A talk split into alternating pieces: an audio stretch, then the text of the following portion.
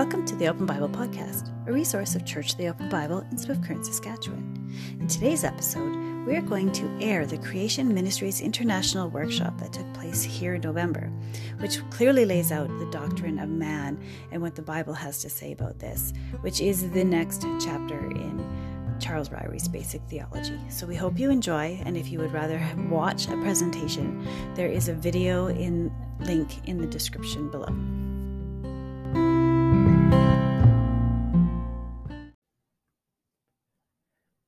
Hello, church and guests. This is Pastor Jay Hines welcoming you to another episode of the Open Bible Podcast. Grace and peace to you from God our Father and the Lord Jesus Christ. On today's episode, we move to section seven in Charles Ryrie's book, Basic Theology, which covers the doctrine of man or anthropology and begins with two chapters on evolution and origins and the Bible and origins. Now, a few weeks ago, we had a guest speaker here at Church of the Open Bible, Richard Fangrad from Creation Ministries International, and he did a stellar job unpacking these very things. And so we thought it would be helpful to use his first talk for this episode. It's a little longer than usual, but well worth the time. So here it is. The, kind of the title of this morning's session is It's a Great Time to Be a Christian. It, it is, some of you might be thinking, what are you talking about? It's a terrible time to be a Christian. You know, and, and we can understand that perspective as well, right? We see things in society going against what we would understand to be biblical values and so on. And, and, uh, but it is a great time to be a Christian. It's always been a great time to be a Christian. One of the reasons it's a great time to be a Christian today is because there's a massive amount of support for our faith. Our faith is not a blind faith. It's reasonable to be a Christian. It's logical to be a Christian. It makes sense to be a Christian. It's good to be a Christian. And there's support that we have for what the biblical text says today that our parents and grandparents never had. And, this, and, and I'll share some of that with you here this morning. But our overall topic here is creation evolution. So let's start there. That is often seen as, and I'm sure you've seen it portrayed this way, it's a battle between science and religion right? Isn't that the way it's often portrayed? You, you Christians, you're, you're on about uh, your creation. That's, that's, uh, that's a, a, belief. It's about God and warm, fuzzy feelings and so on. But evolution, well, that's about science and facts, and we've got scientists and that kind of thing. Is, is that an accurate way of understanding what it's really all about? Is it really science versus religion? Well, no. But let's, let's, let's define our terms. What, what, do we mean by science? What do we mean by religion? If we were to try to come up with a definition of science here this morning, there isn't one single definition of science. Some people, for example, they say science is what scientists do. There, there's a definition of science. What are you doing? I'm doing science. It's what scientists do. But everybody would, would agree that science has to do with things like observations and repeatability. You go into the field, you make various observations in the physical world, in, in the living world, and so on. Uh, in, in, in a lab, you can do an experiment and get the same result over and over again. Science involves those kinds of things, whereas faith is beliefs about things that cannot be observed. So there is a difference between science and faith, but is it fair to characterize creation evolution as a battle between science and faith? Like, if, if we wanted a definition of faith, where might we go for a definition of faith? Hebrews, yes, several people said it. Hebrews 11. Now, faith is the substance of things hoped for, the evidence of things, there it is, not seen. It's about things that we don't see. There's a, there's a good biblical definition of faith. There's different kinds of faith, but there's a good definition of one kind of faith. So, with, with those sort of, sort of working definitions of science and faith, let's compare then the creation and evolution issue. Start with creation. Has anyone alive today observed God creating? No, right? Some of you are old, but you're not that old. Is it repeatable? Do we see God repeatedly creating the universe over and over again? Well, no, of course not. Is it a belief about the past? It is, isn't it? It comes, comes from the Bible. So creation properly fits the definition of religion. Not observable, not repeatable, that would be science. It's a belief about things that we haven't seen.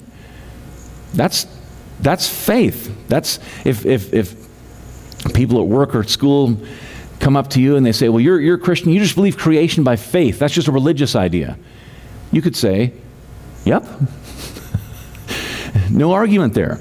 What about evolution? Has anyone observed, for example, ape like creatures evolving into people over millions of years? No, no, definitely nobody's that old. Could you repeat a process like that over millions of years?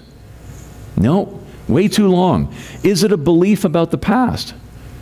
Well, it is, isn't it? So evolution also fits the definition of religion. So, just as we get started here this morning and trying to understand this, it's not science versus religion. It's what it is is it's one belief about the past versus a different belief about the past. That's what the whole creation evolution issue boils down to. It's not really about the science, it's about the history. Two histories are duking it out. That's where the debate happens. And, and again, not science versus religion. So, what, what can you say then? Creation evolution are very similar. The first point we can make is they're both beliefs about history. I mean, we have a belief about history. Uh, I'm going to assume most of us are Christians here this morning. Maybe not everybody, that's okay. But Christians have a belief about history, comes from the Bible, and other people have a different belief about history. And again, that's, that's where the battle happens. No, my history's right. No, my history's right. And that's where the, ten, where the tension takes place. And if we, let's, let's just summarize those two histories quickly, get, get a little, little uh, familiar with them, or a reminder anyway. Start with the evolutionary history. That starts about 13.7, 13.8 billion years ago with a Big Bang, cosmic evolution. You, you've all heard of the Big Bang, right? The Big Bang goes something like this First, there was nothing, and then it exploded. I'm, I'm, serious. The physicists that write on the Big Bang, some of them, anyways, today, Lawrence Krauss and some of these other popular level guys, that's exactly what they're saying. There was absolutely nothing no time, no space, no matter. And then through some quantum fluctuation, big fancy terms, you have this huge amount of energy, and that energy converts into matter, hydrogen, maybe some helium as well. And so now you've got space and you've got hydrogen gas. And then millions of years later, some of that gas starts to compress to form solid objects like dust at first and then pebbles, and then asteroids, and then stars, and then planets, and, and all kinds of things. And about 4.6 billion years ago, our own planet and our own solar system begins to form from a spiraling, collapsing dust cloud. And you get a hot, molten Earth. That's geological evolution. Molten rocks initially forming in the early stages of the Earth, about 4.6 billion years ago. And it takes millions of years for the Earth to cool down to finally get water on the earth. And then in a warm little pond millions of years ago, lifeless chemicals came together to form the first living cell. That's chemical evolution or abiogenesis. And that first living cell goes on to develop into all the life we see today. That's biological evolution. That's what most people think of when you say evolution, right? It's, it's that stage in that history. And the final step in that history, humans from an ape like ancestor. That's one version of history. It's a very popular version of history. It's, uh, it's not just textbooks and teachers, it's in movies, it's in popular entertainment, it's, uh, it's all over the place. There's another version of history. God creates one, two, three, four, five, six. And then at the end of that, here's a, here's a key event in the history of the universe God describes his initial creation as very good. Initially, the creation was very good. And we can line these things up in a bit of a sequence, a little timeline there. Is the creation very good today? No. Um, we, we see a remnant of that very good world, like the beautiful sunset we uh, sunset sunrise we just saw this morning, uh, and and there's some amazing flower that's that's intricately designed, or or some animal might do some cool thing or whatever. We, we see kind of remnants of a very good world, but there's also very bad things, right? There's, there's both natural evil and moral evil. Moral evil is evil people doing evil things. And as sinners, we all contribute to that, unfortunately. And then there's natural evil earthquakes, tsunamis, floods, like in southern BC, uh, diseases like cancer, COVID, and that kind of thing. So, what happened to God's very good world? Well, this happened Adam sinned, and that made Apple computers or no, Adam sinned. And that, that key event in the history of the universe to understand the world around us. God created a world that was very good, and sin messed it up. As a result of sin, God cursed his creation. So now there's death and suffering and disease and all those kinds of things because of sin. And then we can, we can think of, of some more events in, in, in that history. Uh, we get to uh, Genesis 12. Abraham, a key figure in the history of the universe. Many promises and covenants made to Abraham that we benefit from today. And then many years later, we get to the central events of the whole history of the universe the life, death, and resurrection of Christ that we'll be celebrating here in a month's time, the, the, the birth of Christ. And so there's a different history than the one we just described uh, a couple minutes ago. And if we wanted to put dates on this one, like we did with the other one. The other one, about 13.7, 13.8 billion years ago, it started. Well, when did this one start?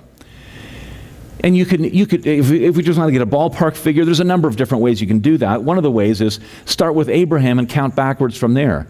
Abraham was born around 2000 BC, 1900 to 2100. That's not really controversial. Uh, people who study history, that's, that's where they place Abraham. And in our Bibles, in Genesis 5 and Genesis 11, there are chronogenealogies, genealogies with the time between each of the individuals listed there.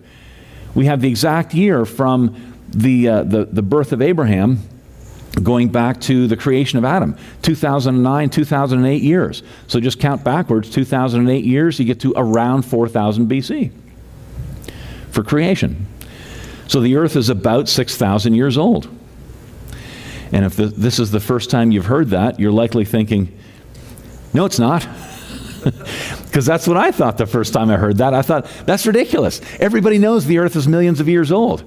And as odd as that might sound, there have been a huge array of scientists and researchers and historians who've undertaken to do a study of how old is this Earth. Um, give you an example Johann Kepler. You've, you've, maybe some of you heard that name. He's a famous scientist. He was the discoverer of the planetary laws of motion. And he was a Christian, he was a Bible believing scientist. People today say there's no such thing. You can't, you can't be a Christian and do good science. That's nonsense. Some of the greatest scientists ever were Bible believing Christians. Most of them were creationists, and they did good science. Uh, Kepler came up with a creation date of 3993 BC. That's pretty close to 4000 BC. Isaac Newton, you know that name, right? He argued that creation took place around 4000 BC. Isaac Newton. So if, if, for those of you who think, yeah, the world's, you know, God created recently, maybe six to 10,000 years ago, you're in good company. Big name scientists have concluded the same thing. Here's one more. The Jewish calendar. Some of you might know that the Jews don't count their years like we do, like 2021, which is, which is supposed to be based on the birth of Christ, being the year zero, a little off there, but that's what it's supposed to be based on. Their year is based on creation. Does anybody know what year it is right now in the Jewish calendar? It's 5782. They've got a couple hundred years to go yet to get to 6,000. But there's yet one more sort of age calculation, date calculation that kind of is around 6,000 years. But um, yeah, interesting stuff there. So, what else can we say about creation evolution? Number one, they're both beliefs about history. Number two, both involve making observations, scientific observations, and fitting them into history. Now, here's where the science fits in. It's, it, yes, at a foundational level, it's about two histories, but science does play a role. Here's how it plays a role scientists make observations in the world around us, and then you attempt to fit them into whatever history you believe is true. If a scientist believes the millions of years history, obviously they're going to try and fit that into that history. And, or, or if we, we, can, we can phrase this in, in, in a question form. The question you want to ask yourself and teach your kids and grandkids to ask whenever there's some new evidence for evolution that they, they read about or they, they hear about is which history fits best? Which history provides the best framework for understanding the observations from science? And, and some of you know that we do a, a TV show, Creation Magazine Live, and, uh, and we're writing episodes and shooting season nine for that right now. Just, just amazed that it's gone on this long. But we've done some other teaching videos. We did a series based on this question which history fits best? And it's not a live action thing, it's like a cartoony, like an animated thing, and uh, it's a game show. And you sort of have to imagine, you know, remember the corny game shows from back in the 80s? Uh, the guys with the big hair, and it's kind of like, welcome to another exciting episode of Which History Fits Best? And there's two contestants, a creationist and evolutionist. The evolutionist always loses and gets angry and that kind of thing. So we're having fun with that. But every episode features a scientific observation, and the contestants are asked which history fits best. So we can play a few rounds of that here this morning. Let's, we'll keep track of our progress in a little chart here little table. Let's look at some scientific observations and see which history, the biblical history or the, the millions of years evolutionary history, provides the best framework for understanding that. We'll do a few examples. You'll, you'll see how this works. Let's start with this. Here's the island of Madeira, about 600 kilometers off the coast of Africa there. Here's the observation there's some beetles on this island, and the beetles fly around. It's windy a lot of the time. A lot of the beetles get blown off the island into the ocean and they die, they drown. Now, there was a mutation, a genetic mutation in some of these beetles long time ago, even before the time of Charles Darwin, that caused the beetles to lose the ability to produce wings. Those beetles, the mutant beetles, then became the dominant population of beetle on the island. And that's still the situation today. It's a pretty interesting scientific observation, isn't it? Genetic mutation causes loss of wings, causes population change. Which history fits best? Well, evolutionists today and, and going back since the time of Darwin, including Darwin himself, have basically been saying our history fits best. This is an example of evolution happening before our eyes. You Christians, how silly you are. Can't you see the evidence for evolution? It's happening right there on Madeira. Are they right? If, if I was an evolutionist, I wouldn't use that to defend evolution. Why? Because the, here, here's, here's a couple of the big differences. There, there's many differences between those two different histories. Here's one. The, the, um, the evolutionary history, as, as I'm sure you've all heard, says that all life came from a single cell. And through onward, upward struggle and survival of the fittest, you get to things like peaches, pears, pine trees, and people. And the biblical history says everything was very good and is running downhill. So, what's happening to the beetles on Madeira? They're running downhill, aren't they? They used to have the ability to fly, now they can't produce wings anymore. Which history fits best? Biblical history. Cool. I love being a Christian. Isn't that fun? It's great. And, and some of you might be thinking, well, well wait a minute. In, in biology class, uh, I learned about natural selection. That sure sounds like an example of natural selection. You know what? That's a great example of natural selection. Natural selection doesn't lead to evolution, it's the wrong kind of change. That kind of change that scientists observe on Madeira takes working genetic information and makes it not work. Now, in this case, the, the, the, beetles are more adapted to the windy environment, yes. You know what that is? It's good engineering by God. God engineered living things to be able to adapt to changing environments without going extinct at the slightest change in the environment. It's good engineering. But that kind of change will never evolve a single cell into a horse or a human. Wrong kind of change. And so, yes, living things change. Absolutely. Let's, let's do another one. Here's one of Jupiter's moons, Io. You can see Jupiter in the background there. Here's the observation. In the late 80s, a spacecraft flew around Io, mapped the entire surface of Io for the first time. And when the data came back, astronomers were, were a, little, a little surprised. Why? Because they saw 80 active volcanoes on Io. Io is supposed to be uh, about the same age as everything else in our solar system, about 4.6 billion years old. But if it really is that old, really, really, it should be old, cold, and dead. Old, cold, and dead. But it's not old, cold, and dead. It's extremely active geologically. 80 active volcanoes on this shrimpy little moon way out there in space. Which history fits best? Biblical history.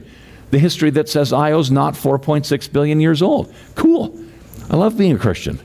But have I, have I said that already? Maybe I have. But let's do another one. Dinosaurs. People think, well, dinosaurs definitely fit with evolution, not the Bible, right? Scientists have made amazing discoveries in dinosaur bones over the last 15, 20 years. Uh, there's dinosaur soft tissue, many examples of it. Uh, for example, in a hadrosaur, uh, that's that you're looking at, at, some hadrosaur tissue under a microscope, soft and stretchy tissue. In a hadrosaur, it's been found in many other species of dinosaurs as well. Blood cells and blood vessels, these ones happen to be from a T Rex. Triceratops blood cells have been found as well. Um, different kinds of protein, dinosaur proteins have been analyzed, including histones. That's the kind of protein associated with forming the double helical structure of DNA. And little bits of dino DNA have been discovered. Those are incredible discoveries. And, and uh, evolutionists recognize that you know, maybe that's a little bit of a problem if they're supposed to have died out 65 million years ago. So they were doing some investigations, and th- th- some of the scientists wrote this Recent investigations have found such remarkable preservation to be quite common. It's not even rare, it's common to find biological structures and organic tissue in dinosaur bones. Which history fits best? Again, the evolutionists say that dinosaurs all died out about 65 million years ago. Like, obviously, these ones didn't, right? This screams against the evolutionary notion that they all died out that long ago. It's powerful support for biblical history, once again. Cool. Let's do one. I mean, and there's many more that we could do. We could, we could go on all, all morning uh, looking at examples of this. But uh, th- there's over and over again, the Bible's history provides the superior framework for understanding the observations that come from science. If, if you really believe that dinosaurs died 65 million years ago, now you have a problem with science. Because science can prove that structures, organic tissue and stuff like that, rots. Take a good piece of Alberta beef and throw it out on your front lawn, and, or, the, or the snow in this case. But uh, it, it rots. It doesn't, it doesn't last for any length of time. Amazing. So, what, what else can we say? So, so they both involve making observations and fitting them into history. Lack of teaching on this issue may be the cause of many people leaving the church. Let's switch gears a little bit and talk about uh, the impact of this kind of teaching that we're talking about here this morning and the lack of it, that there's you, you may have heard, uh, maybe familiar with some of the surveys that have been done over, over, over many years now of, of children, mostly young people, adults as well, but mostly young people leaving the church. Uh, George Barna, Barna Research Group, back in 2006, did a survey 61%, well over half of 20 somethings, he says, leave the church. That's what they found in their, in their research, their surveys. Assemblies of God, a denomination in the States, did a survey. 66% is what they found. Lifeway Research, another research group in the States, 70%. They found that a percentage return later in life. Mean, that, that's, that's good news. The largest denomination in the U.S. is the Southern Baptist Church, Southern Baptist Convention. They did a survey way back in 2002. 88%, way back then, is what they were like, could you imagine that? I, I was speaking years ago at a church in Charlottetown, PEI, way, way out, east, out east there in the Maritimes, and it was a PAOC church, Pentecostal Assemblies of Canada. That these are all U.S. surveys. And after the service, the pastor said, Well, we've done a survey, nationwide survey in Canada in the PAOC. You know what they found? 90%. What is going on here? Like survey after survey. We could, like, the, the numbers border on being unbelievable, right? And, and maybe we could, we could be skeptical of them if the majority of those kinds of surveys returned results of 3% or 5% or 8% or something. Then we might think, okay, well, there's something wrong with the surveys. But the, those surveys are all returning results that are way up in the clouds. If we can't figure out, as Christian parents and grandparents and church leaders, what's causing this and, and how to start to turn the ship around, we're in big trouble. And as I suggested with, the, with that point number three there, I think there's a connection between lack of teaching in the church on this area and these survey results. Now you might think that's that's a bit of a stretch. Let me let me let's try and I'll try to bring that together for you. Let's imagine let's do a little thought experiment. Let's imagine maybe a three-year-old, maybe one of your kids or grandkids, uh, little Johnny or little Susie. They're three years old and they they go to Sunday school. And you know if we could if we could look inside their lives and see what's going on spiritually at that point in their lives, we might see something like this. They love Jesus, and that's all they know and then and then they're watching you know cartoons and and uh, whatever else or, or, or, listening to their teachers at school and and all of a sudden uh, mom and dad do dinosaurs fit into the bible I just learned on my kids' cartoon show that dinosaurs died millions of years before humans were ever around. So, how do dinosaurs fit into the Bible? And generally, you know what we found? Offices in seven countries around the world. We've been going now, started in Australia over 40 years ago. We've sent speakers all around the world, that kind of thing. You know what we found all over the world? Generally, mom and dad and grandma and grandpa don't have a clue how dinosaurs fit into the Bible. And, well, there was an ice age, wasn't there? There's good evidence for an ice age. Where does that fit into the Bible, mom and dad? And again, silence. And, and, and, well, and maybe that's not a fair question. Does the Bible even talk about an ice age? Maybe, maybe not. We'll talk a little bit about that in the, in the next session here. But the Bible does talk about a global flood very prominently. Okay, mom and dad, where did the water come from for the flood? And, and where did the water go after the flood went away? And again, silence. And as the weeks and months go on, the questions keep flooding in, and now little Johnny or little Susie isn't so little anymore. Now they're junior high and high school and college and university, and the inside of their head looks something like this it's a mess. And the message of the cross is very difficult to see. And we lose them. I think this is, this is what's happening that leads to those survey results. See, these questions and others like them, and those, those, those are just samples, they don't get answered, and they begin to feel after a little while that questions like these are just unanswerable. There aren't any answers for these questions, and therefore the Bible must be wrong. And, and think about it. Once you've reached that point in your thinking where, where you, you know, quote unquote, that the Bible's wrong, why would you keep coming to church? Right? If, you, if kids move out, they go to college or university and out, out from their parents' influence, are they going to continue going to church if in the back of their minds, well, the Bible doesn't make sense. It doesn't connect to the real world. The Bible's wrong. I think there's a connection there. Now, that's a depressing line of reasoning on such a beautiful Saturday morning. Let's move on. What would get youth to continue attending church? That's the answer we need to, to, that's the question we need to answer, right? You ever heard of Josh McDowell? Some people, yeah, okay. Um, he was an atheist when he when he was in college, quite a number of years ago. Now he's uh, uh, getting on uh, as well, but uh, he was an atheist, and the way he tells his story is apparently there was a Bible, a Christian group, a Bible study group on campus that was trying to get him to come to a Bible study, and so to do these Christians a favor, he was going to disprove Christianity for them so that they could get on with their lives and stop meddling in this nonsense, or or so he thought. So he took it upon himself to attempt to disprove Christianity's central event, which is the resurrection of Christ. Big mistake, right? He discovered what, what many of you probably already know there's loads of support that Jesus physically died and physically came back to life. And that's exactly what he discovered. And it, it, it was kind of like, oh, okay, Christianity isn't just a blind faith. It's actually, it's based on real events. There's support for it. He became a Christian. Now, he's been involved in university, like campus ministry for decades, literally for decades, working with students, 20 somethings.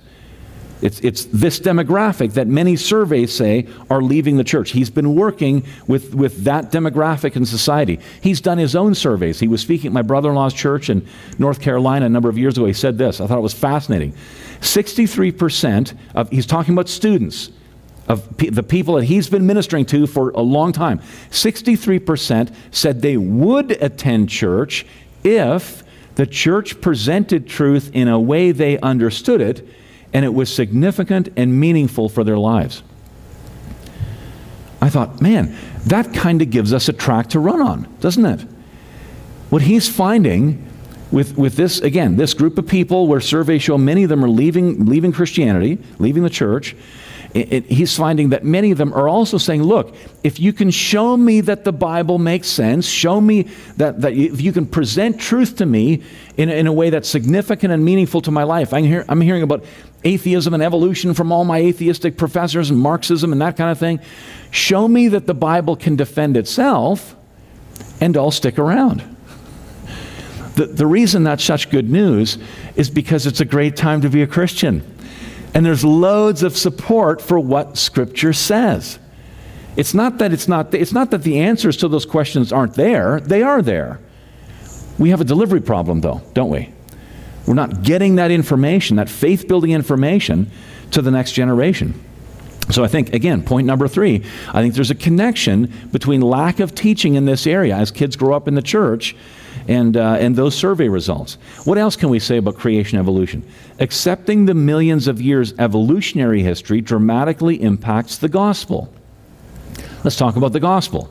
This is church after all, so let's talk about the gospel.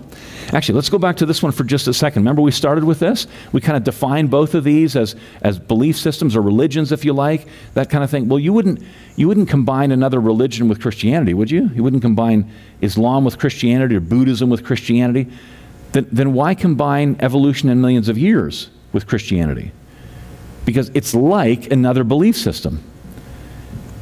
And, and, th- and there's, people, there's people within the church who say, well, that's, that's what you should do. It's, it's, not, it's not creation versus evolution, just believe in both. You just take evolution in millions of years and you put it into Genesis there, no problem. Okay, let's try that. Let's, let's try blending these two together and bringing in millions of years into Genesis, and rather than just focusing on creation, because obviously that's going to impact how we understand how God created, let's focus on what that does to the gospel, to the central teachings of our faith. What is the gospel? The gospel is Christ dies to pay for sin, right? And, and we could say a lot more about that, but that's the basic message of Christianity.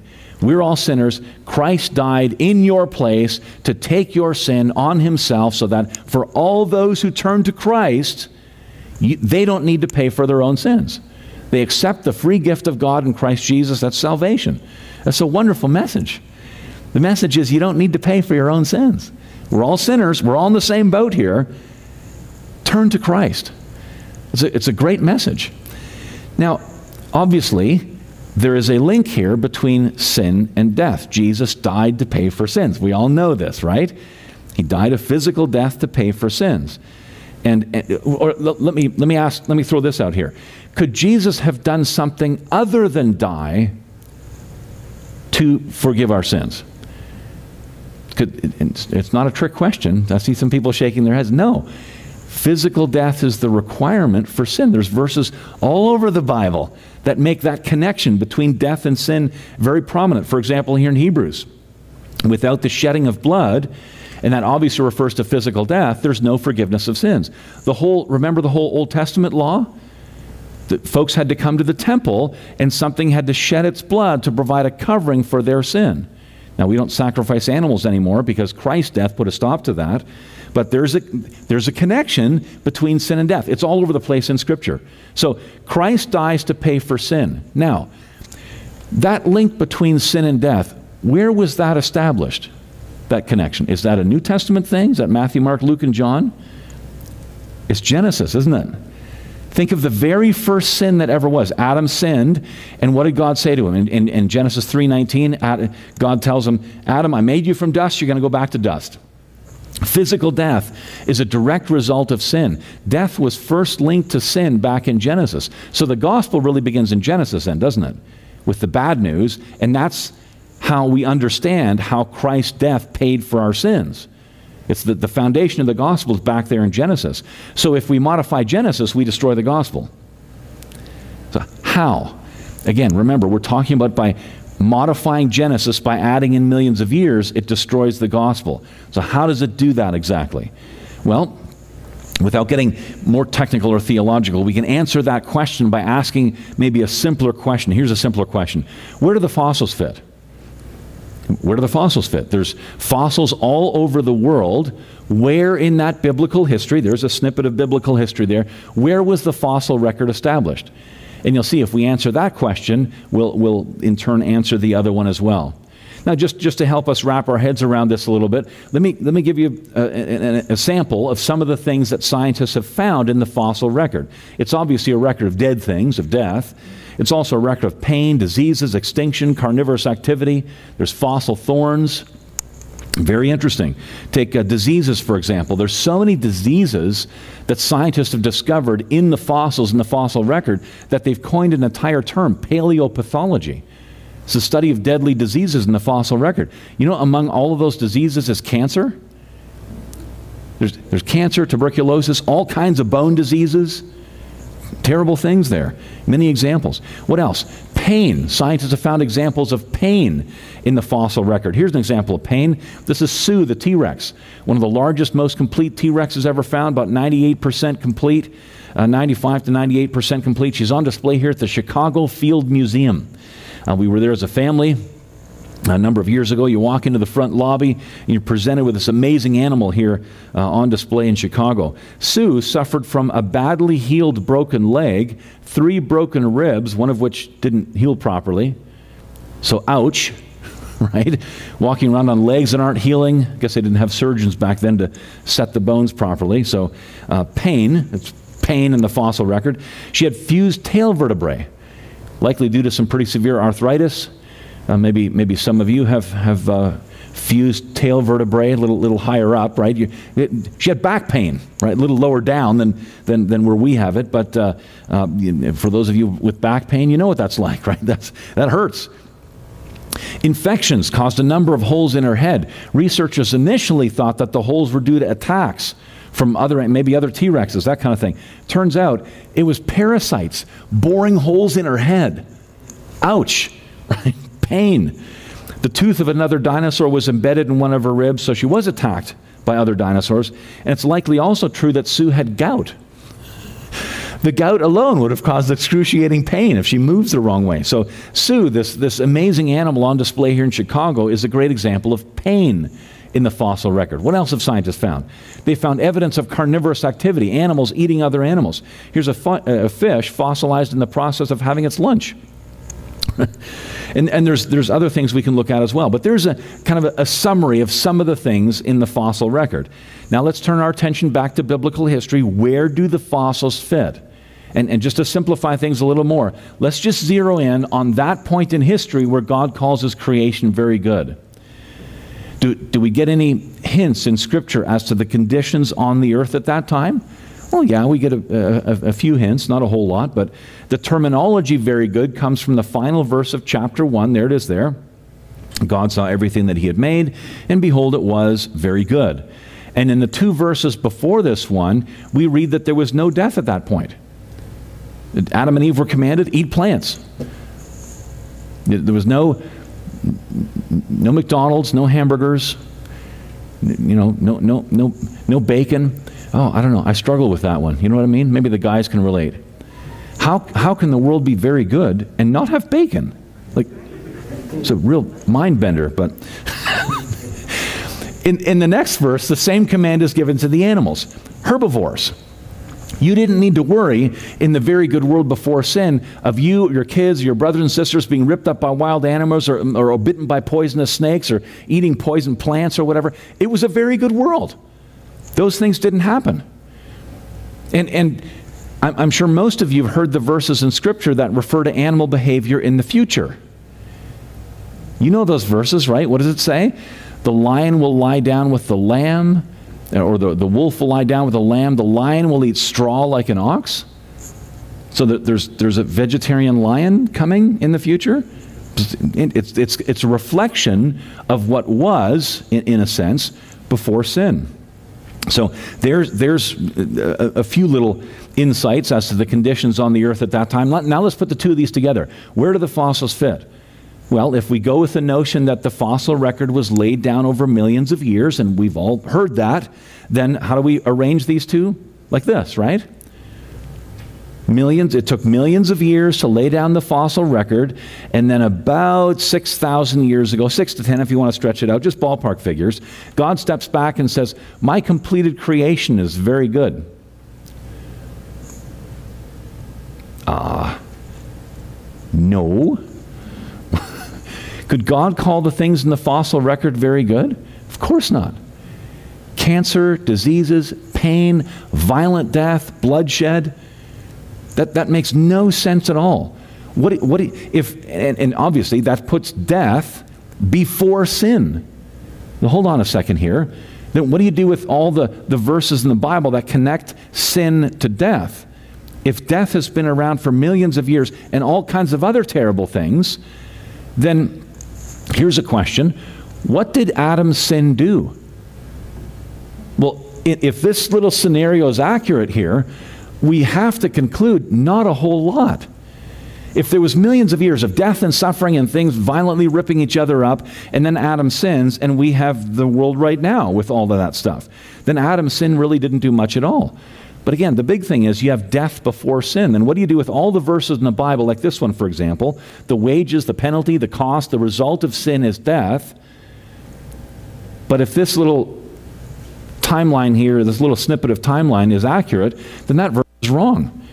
Sin really has nothing to do with death. Death has been around for millions of years, if the fossil record is millions of years old. And with that comes tumbling down the central teachings of Christianity. If there's no link between sin and death, then Jesus didn't die to pay for our sins. And that's how if, if you work the logic through, I've gone very quickly here the last five minutes. If you work it through, there's other details we could add. If you add millions of years into the Bible, the millions of years comes from the rock record. The rock record has terrible things in it. You end up logically with the destruction of the gospel. But that's not true, is it?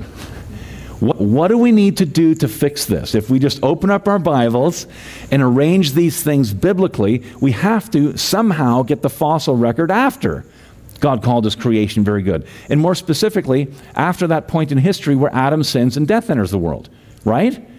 Now, from, from a biblical perspective, again, we just open up our Bibles and shift these things around biblically. That's the way it has to be. Initially, God called his creation very good. Then at this point, Adam sins. At this point, death and bad things enter God's very good world, and the fossil record records those death and bad things.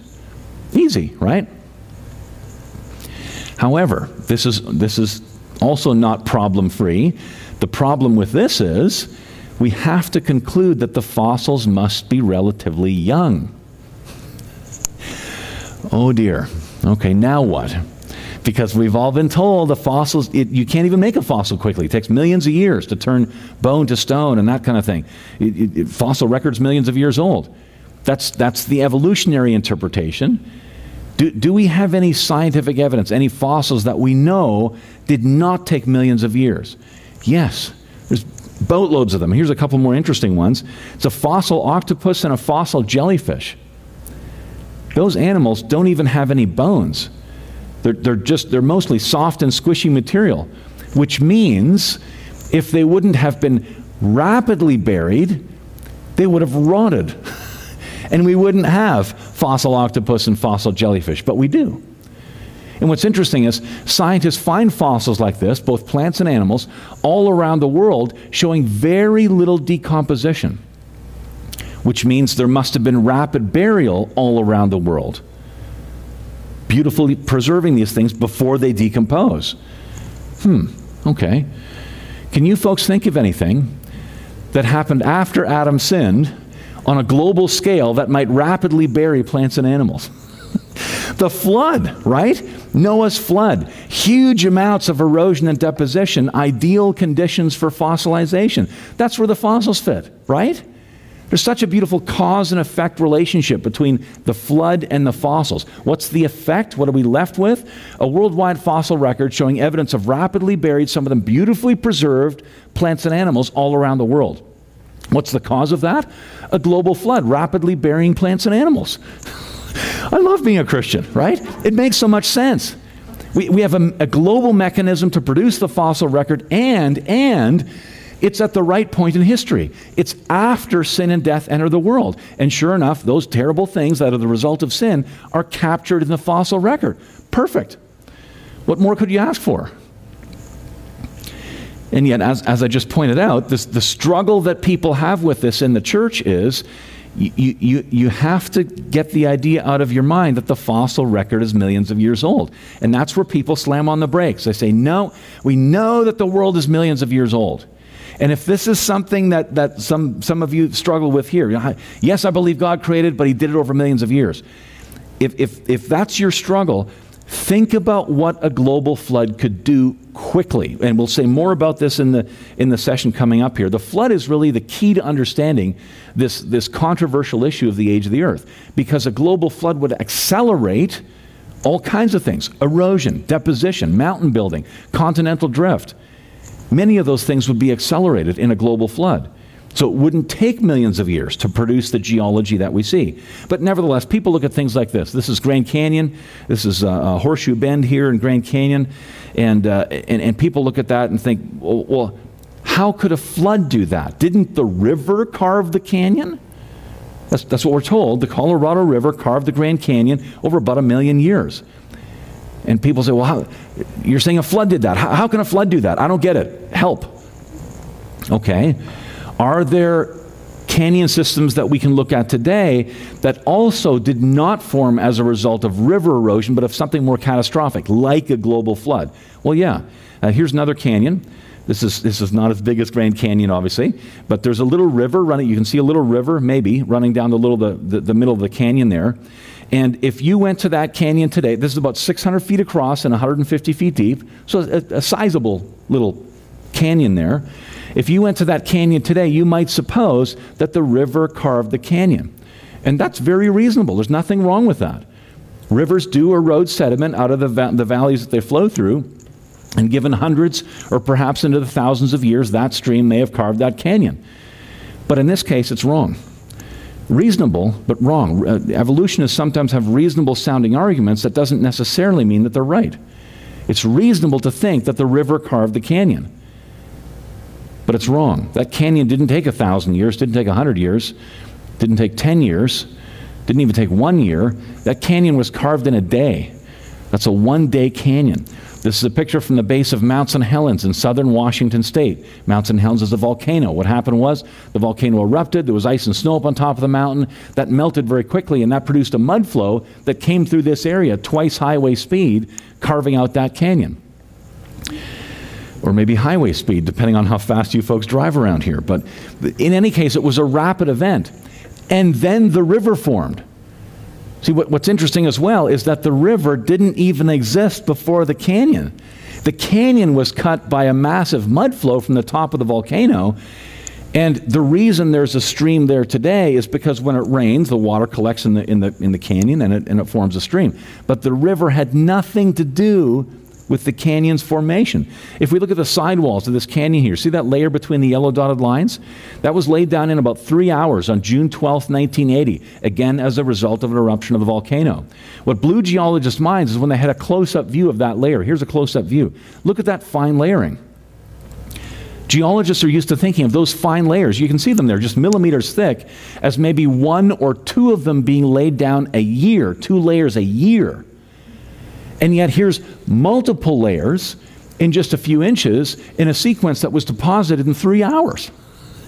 It's incredible some of the things that happen around Mount St. Helens. But Mount St. Helens, it, it was only a few mud flows from the top of a mountain. If a few mud flows can do interesting things like this, what might a global flood do? Makes you think, right? You go back to Grand Canyon. Did that river carve that canyon over about a million years? Possibly. It's reasonable to think along those lines, but maybe not. I had the opportunity in the mid 90s to go whitewater rafting for, for five days down the Colorado River through Grand Canyon. We were sleeping out beside the river underneath the stars at night. It was incredible, incredible stuff. If any of you have ever been to the Grand Canyon, I'd recommend uh, rafting. Um, it, it, some of the biggest whitewater in the world, though. It is, they call that an, an extreme sport, right? That's an extreme sport. Um, I've, I've done some other extreme sports. I've jumped out of a perfectly good airplane eight times. and, uh, and had almost 300 flights on my hang glider. Uh, but but but that was that was a long time ago. I'm, I'm a good little boy now. I, I uh, I'm married, and this was this this was a very long time ago. I don't do that stuff anymore. But I was rafting down the river with creation geologists and paleontologists, PhD scientists, and we were studying the evidence in the canyon for rapid deposition of all the layers you see there, and rapid erosion of the canyon in in a flood post flood type scenario. And guess what? The more we study Grand Canyon, the more we're coming away with the notion that that thing did not form over millions of years. There are too many clues in the canyon, in the structure of the canyon and the, and the rocks, that point to catastrophe, that point to something much more energetic than the Colorado River. There's even a DVD at the back there, Rafting the Grand Canyon, featuring a lot of the, the pictures I took and the rocks and fossils we looked at. Let's summarize. Biblical history is supported by natural selection. The beetles on Madeira, Madeira, great example of natural selection. Doesn't lead to evolution, even given millions of years. Wrong kind of change. It supports biblical history. If God put all the genetic instructions into every group of living things at the beginning, it works really well. But you can't build those up. That's not what scientists find. Young planets, we looked at Io. Io's out there in space saying, I'm not 4.6 billion years old. I don't fit with that history. I fit with biblical history. Fresh, unfossilized dinosaur bones containing soft tissue. Blows my mind what scientists are finding in dinosaur bones nowadays. And that just it just screams against the evolutionary history. It doesn't fit that history. Not much of a problem for biblical history, though. Fossils around the world showing little decomposition. We looked at the, uh, what was it, the, the jellyfish and the octopus there, right? Like jellyfish laying around on a beach. How, how long do you think that thing could last? Like a, a week? Maybe? And then you have scavengers and all that kind of thing, and yet they're beautifully preserved in the fossil record. Rapid burial. Again, as a result of a global flood. Powerful support for biblical history. Rapid rock layers and rapid canyon cutting, like we saw on, on a kind of a small scale at Mount St. Helens, that, that, that helps us comprehend what may have been going on on a much bigger scale in a global flood. Uh, wonderful stuff there in support of biblical history, and many more. We kind of talk about this for millions of years, type of thing, but it's a great time to be a Christian. There's a massive amount of support for our faith. Now, I have zipped through some things here in the last hour very quickly, but for those of you, if, if you're a little bit interested in these kinds of topics, or you can see the value of learning some of this stuff and, and building up your knowledge, or, or maybe your kids or grandkids, uh, helping them, I'm going to make some recommendations here to get more information after, after we finish today. My, okay, let's pray. Lord, we thank you for your word. We thank you that it's accurate. We thank you that we thank you for science and scientists and the amazing work they do to reveal how your creation operates. And we thank you that um, your word provides the best framework for understanding the world around us. And uh, we thank you for scientists. Again, we thank you for, uh, and, and I, I pray for the folks here. I pray for those who are struggling or might have kids or grandkids who are struggling in their faith. I pray that the folks here would use some of this information for themselves, for people around them who are struggling in the Christian faith, and, and through that, that many might come to know your Son Jesus. For it's in His name we pray. Amen.